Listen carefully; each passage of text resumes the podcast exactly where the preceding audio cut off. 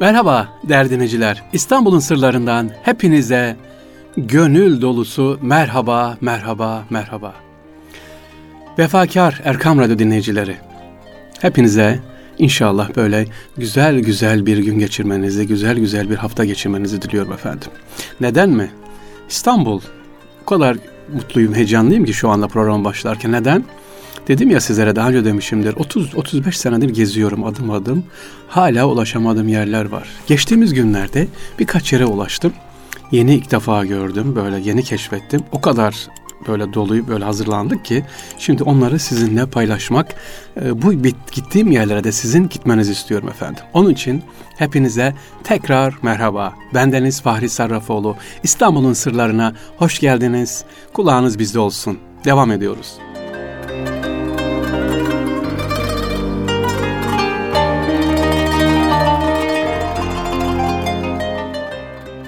Sevgili dinleyiciler dedim ya gittim. Geçen hafta Bakırköy'e gittim efendim. Bakırköy Akıl Hastanesi'ne.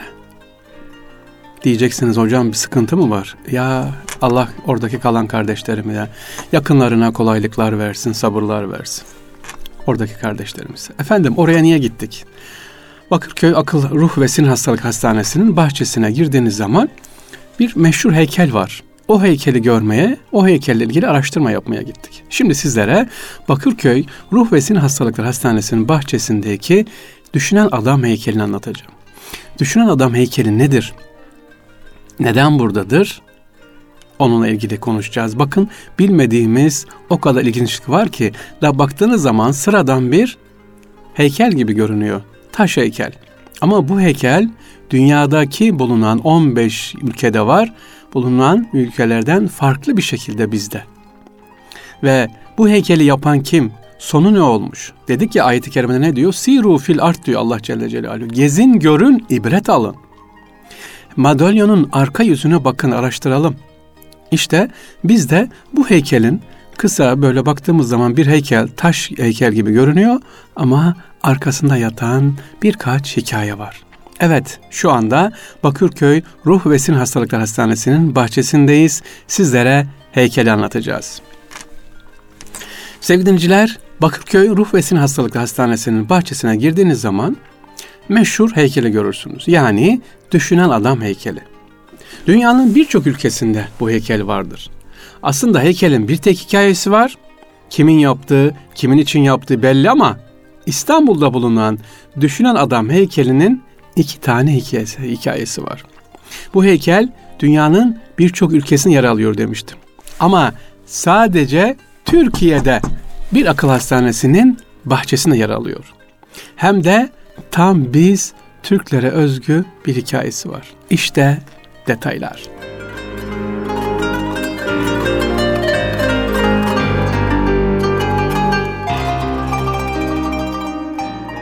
Fransız heykeltıraş Auguste Rodin'in 1900'lü yıllarda yaptığı ve şu an Rodin Müzesi'nde bulunan Düşünen Adam heykeli tüm dünyada felsefi düşünmenin simgesi haline gelmiş ve öyle de kabul görmüştür. Rodin Müzesi nerede diyeceksiniz? Rodin Müzesi Fransa, Paris'te efendim. Zamanla pek çok kopyaları yapılan bu eser Belçika, Almanya, Norveç, Japonya, Fransa Danimarka gibi farklı ülkelerin müzelerinde ve üniversitelerin bahçelerini süslüyor. Heykel nasıl derseniz şöyle size yapayım. Oturuyor e, efendim sağ kolunu sol dizin üzerine almış. Sol kolu dizin üzerinde böyle elini çenesine getirmiş bir adam. Tekrar ediyorum. Sağ kolunu sol dizin üzerine koyuyor ve çenesinin altına koyuyor. Düşünen adam. Diyoruz ya. Evet bu heykelimiz bu şekilde. Google'dan baktığınız zaman internetten bulursunuz heykeli. Ha e, bu heykel nerede? Şimdi ona geleceğiz. Niye bizim Türkiye'de ve akıl hastanesinde? E, bu arada Paris'te bulunan Rodin Müzesi'nin Rodin'in 300'e yakın eseri sergileniyor. 300'e yakın eseri var. Fakat en bilineni bu heykel efendim. Düşün adam heykeli. Allah Allah hocam heykel heykel deyip tutturdunuz. Neymiş hikayesi? Merak ettiğinizi biliyorum. Sabır. Birçok ülkede dediğim gibi Rodin'in düşün adam heykel olmasına rağmen hiçbir ülkede düşün adam heykelini bir akıl hastanesinin bahçesine yerleştirmek kimsenin aklına gelmemiş. Ta 1950 yıllarda gelene kadar. Türkiye'de Bakırköy Ruh ve Sinir Hastalıkları Hastanesi'nin bahçesinde yerini aldığında herkes ilk önce şaşırmıştı. Başhekim Fahri Celal Göktulga Bey, düşünen adamı ilk önce bir dergide görür efendim. Ardından heykelin bir kopyasının hastane bahçesinde yapılması fikrini ortaya atar. Ancak bu iş için gereken ödenek yani para yoktur. Yıl 1950.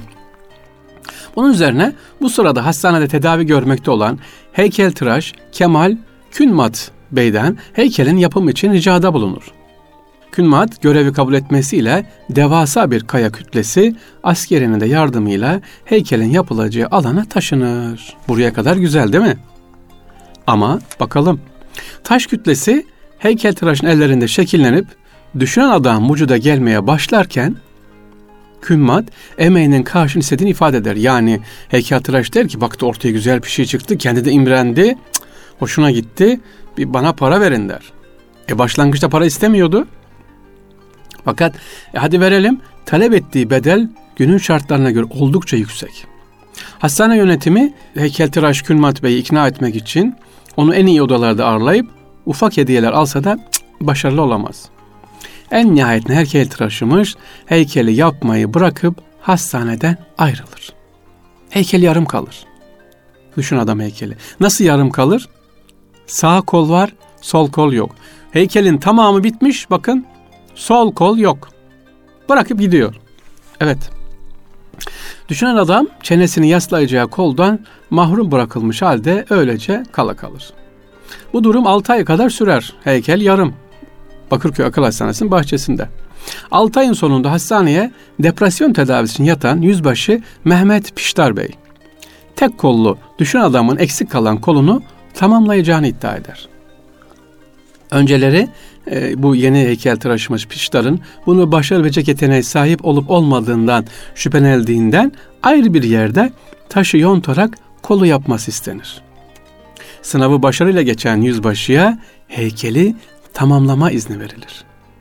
Üstelik heykeli tamamlaması karşılığında hastaneden taburcu edileceğinde sözü verilerek böylece yarım kalan kolda tamamlanır. Heykel son halini alır. Evet, heykelimiz tamamlandı. Düşünen adam heykelimiz böylece iki heykeltıraşın elinde Bakırköy Ruh ve Sinir Hastalıkları'nın bugün bahçesinde havuzun kenarında gidip görebilirsiniz. Bitti mi hikayesi? Bu kadar mı? Hayır. Esas şimdi başlıyor. Dedik ya İstanbul'un sırlarında yaşayan İstanbul'u da anlatmamız lazım. Gidip görelim efendim. Şimdi sevgili dinleyiciler, buraya kadar güzel. Peki neden Bakırköy Ruh ve Sinir Hastalık Hastanesi'nde, diğer ülkelerde, üniversitelerin bahçesinde de burada? Çünkü felsefeyi anlatıyor. Düşünmeyi, insan iş dünyasını anlatıyor bir heykel. Akıl hastanesinin işine Başhekim Fahri Celal Bey diyor ki efendim gazeteciler kendisine soruyorlar bu heykelin bir akıl hastanesinin bahçesinde bulunması neyi ifade ettiğini sorduklarında e, Göktulga yarı şaka yarı ciddi gülümseyerek şu cevabı veriyor. Hastane dışındakilerin durumu içeridekilerden daha kötü. Bu heykel onların durumu ne olacak diye düşünüyor. Şeklinde soruyu cevaplar. Bizdeki hikayesi böyle sevgili dinleyiciler. Ama acı ama gerçek daha başka. Bu heykeli kim yapmıştı? Rodin. Neden bu heykeli yaptı? Şimdi gelip işte madalyonun öbür yüzüne bakalım. İşin başka bir hikmetine bakalım sevgili dinleyiciler. Heykeli yapan adam ne oldu? Bu heykeli yap kimin için yapmıştı? O kimse a, sonu ne oldu? Biraz ipucu vereyim. Bu heykeli yapan kişi Rodin bu heykeli bir hanım için, hanım için yapmıştı. Fakat bu hanım ömrünün sonunu 30 yılını akıl hastanesinde geçirdi. Ya şimdi anladınız mı neden bu heykel İstanbul'da Ruh ve Hastalık Hastanesi'nde tevafuk? İşte o hikayeyi anlatacağım size. Rodin yani düşün adamı heykelini yapan adamın bu heykeli yapmadan önceki durumu ve yaptıktan sonraki durumu. Devam ediyoruz. Sevgili dinleyiciler, her ne kadar Düşün Adam heykeli sadece Türkiye'de akıl hastanesinin bahçesinde olsa da bu heykelin akıl hastanesiyle doğrudan bir ilgisi ve hikayesi de var aslında. Düşün Adam'ın asıl yapan kişi Auguste Rodin demiştim. 1883 yılında tanıştığı, kendisi de heykeltıraş olan Camilla Claudel ile birliktelikleri yıllarca sürmüş. Bir süre Rodin'in altın yılları olurken Claudel için oldukça tetrefilli bir dönem yaşamış. Rodin'in bu kız arkadaşı Claudel hamile kalır fakat çocuğu anne karnındayken ölür.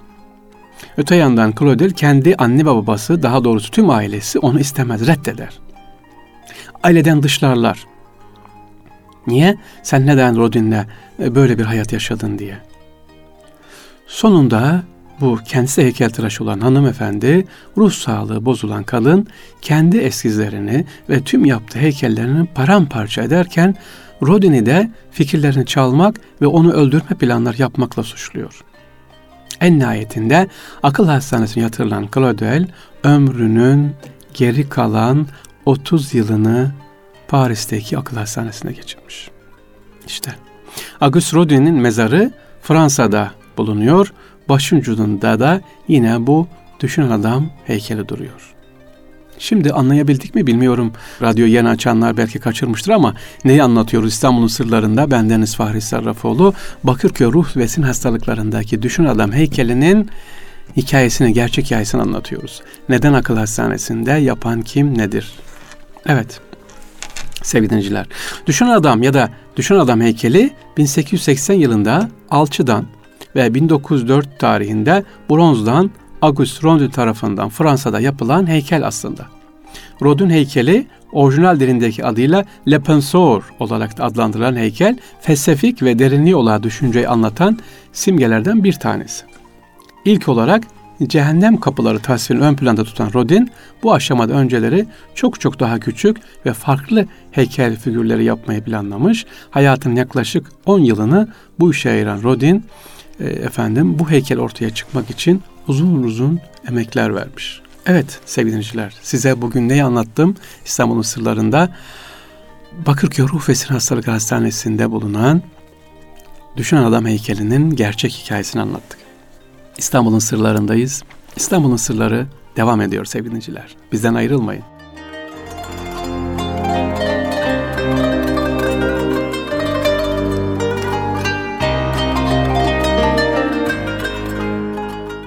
Sevgili dinleyiciler, geçtiğimiz günlerde Büyükçekmece'ye gittim. Daha doğrusu Büyükçekmece diye geçiyor ama Kıraç denen mahal var orada.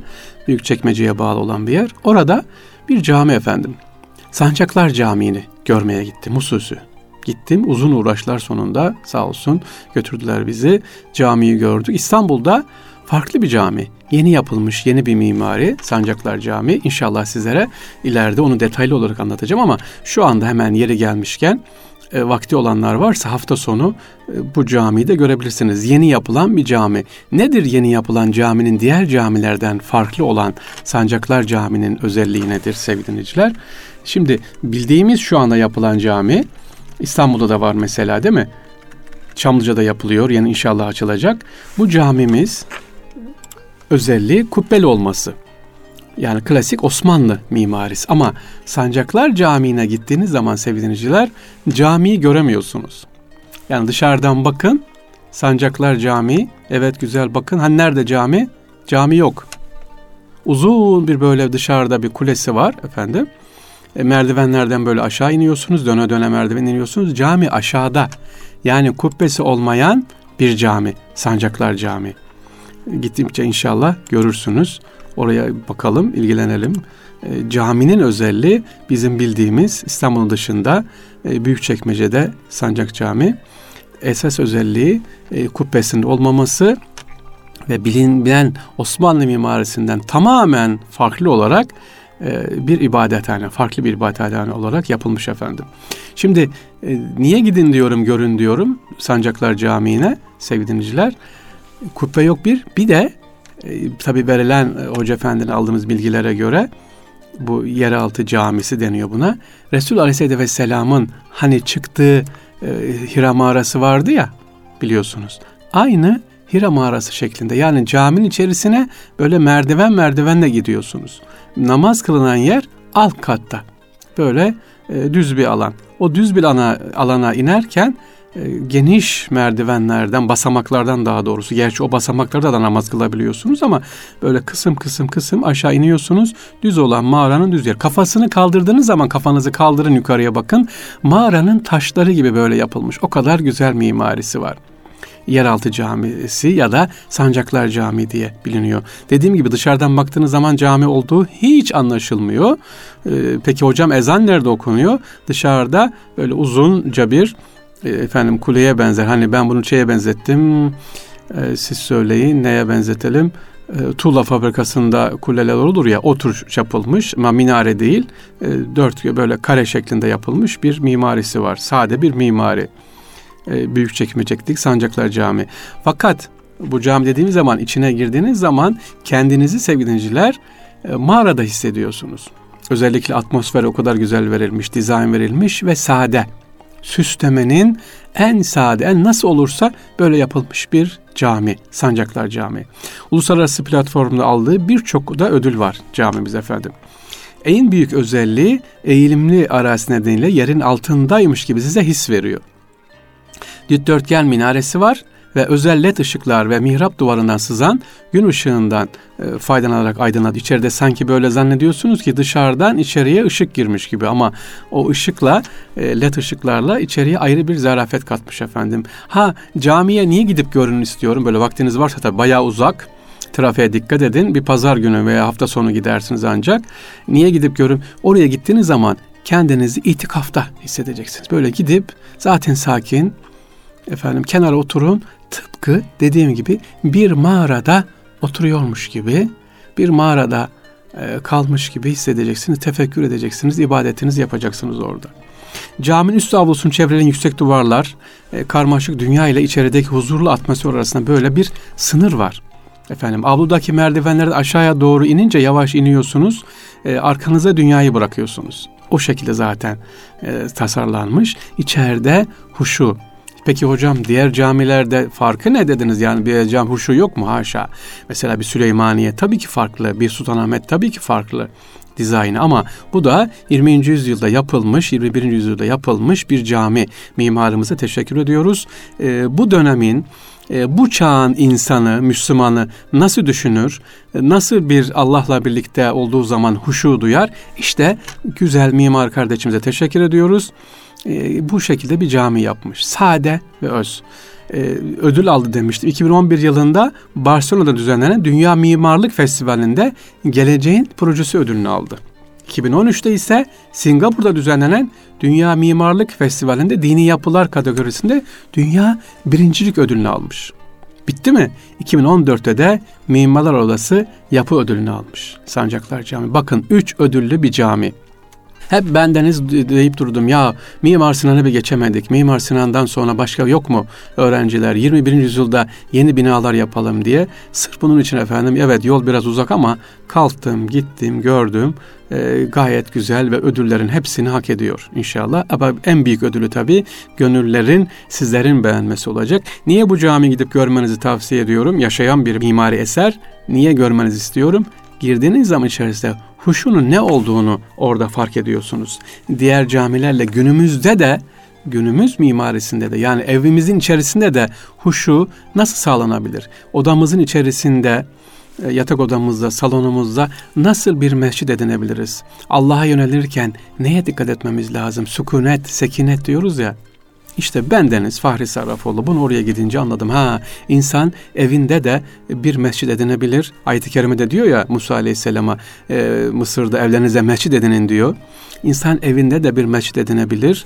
E, sade, tefekkür edecek, huşu duyacak bir mekan elde edilebilir. İstanbul'un uzak bir köşesi e, Çekmece'de efendim üç ödül almış olan bir ödül e, bu e, cami yeraltı cami ya da Sancaklar Cami diye biliniyor. Yılın en iyi dini yapısı ödülünün sahibi olan Sancaklar Cami ayrıca en son Royal Institute of British Architects'ten de yani uluslararası mükemmellik ödülünü almış ve dünyada en iyi 20 yapıdan bir tanesi. Ya son cümlemiz de bu burada camiyle ilgili. Dünyadaki 20 yapıdan bir tanesi. Ne kadar sevindirici değil mi elhamdülillah. 2018 yılındayız. Böyle bir yapı var. Böyle bir kardeşimiz bunu yapmış. Kendisi inşallah ileride de tanışacağım. Onu da sizlere inşallah anlatırım. Mimar kardeşimize de görüşürüz. Ee, neden böyle bir bina yaptı, nasıl yaptı diye. Gitmenizi tavsiye ediyorum dedi. İçeride cıvıl cıvıl çocuklar var. Düşün uzak bir yer ama imam kardeşimiz e, gençlerle ilgileniyor inşallah. E, iki, kaç yıldır açık bu cami? Dört yıldır. 2014 yılının ilk cumasında ibadete açılmış burası efendim. 2011'de inşaatı başlanıyor. 2014 yılda 3 yıllık bir zaman süresinde e, cami bitiyor. En büyük özelliği tekrar ediyorum içeride en güzel bir şekilde ne yapıyorsunuz? Huşu duyuyorsunuz sevgiliciler. Size Sancaklar Camii'ni anlattım. Daha da geniş inşallah mimar ile de görüşeyim. İmam kardeşimizle de görüşeceğim. Ee, belki görüntülü sesli de yaparız inşallah gideceğim altını çiziyorum. Niye? Ödüllü olduğundan mı? Bu kadar çok ödül aldığı için. Evet çok ödül almış bir cami. Fakat elhamdülillah artık mimarlarımız da dini yapılara gereken önemi veriyorlar. Huşu ile, ibadetle, efendim ibadetin olması gerek içerisinde huşunun nasıl olacağını mimari uslubu da sağlamışlar elhamdülillah. Gidin görün kısacası. Evet, İstanbul'un sırlarında bendeniz Fahri Sarrafoğlu. Devam ediyoruz efendim.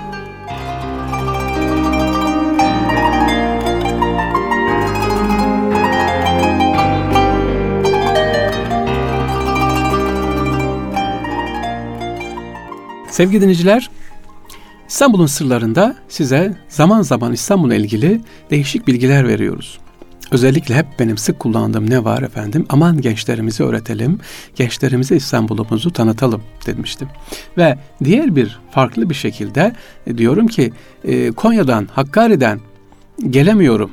Ben İstanbul'u görmek istiyorum ama gelemiyorum diyenler efendim oradan öğrenci göndersin. Gönderemiyorsa buradan öğrencilerimizin İstanbul'u gezmesini sağlasın. Hani burs veriyorlar ya. Burs verin, bursu karşılıklı verin. Deyin ki sana burs veriyorum ama e, bu ay işte iki cami gez, İstanbul'u gez bana anlat. Ya da İstanbul'u e, ilgili bir Topkapı Sarayı'nı gez, bana özetini yolla. Hem o da rahat eder. E, karşılıklı oluyor, iş yapacak bundan bir vazife elde edecek, bir hizmet yapacak. Değil mi sevgili dinleyiciler? Evet, böyle bir yapabilirsiniz. İstanbul'u sevdirelim, sahip çıkalım inşallah. İstanbul'un sırlarından bendeniz Fahri Sarrafoğlu. Tüm dinleyenlerime efendim Allah'a emanet olun diyorum. Tekrar görüşmek üzere. Hoşçakalın.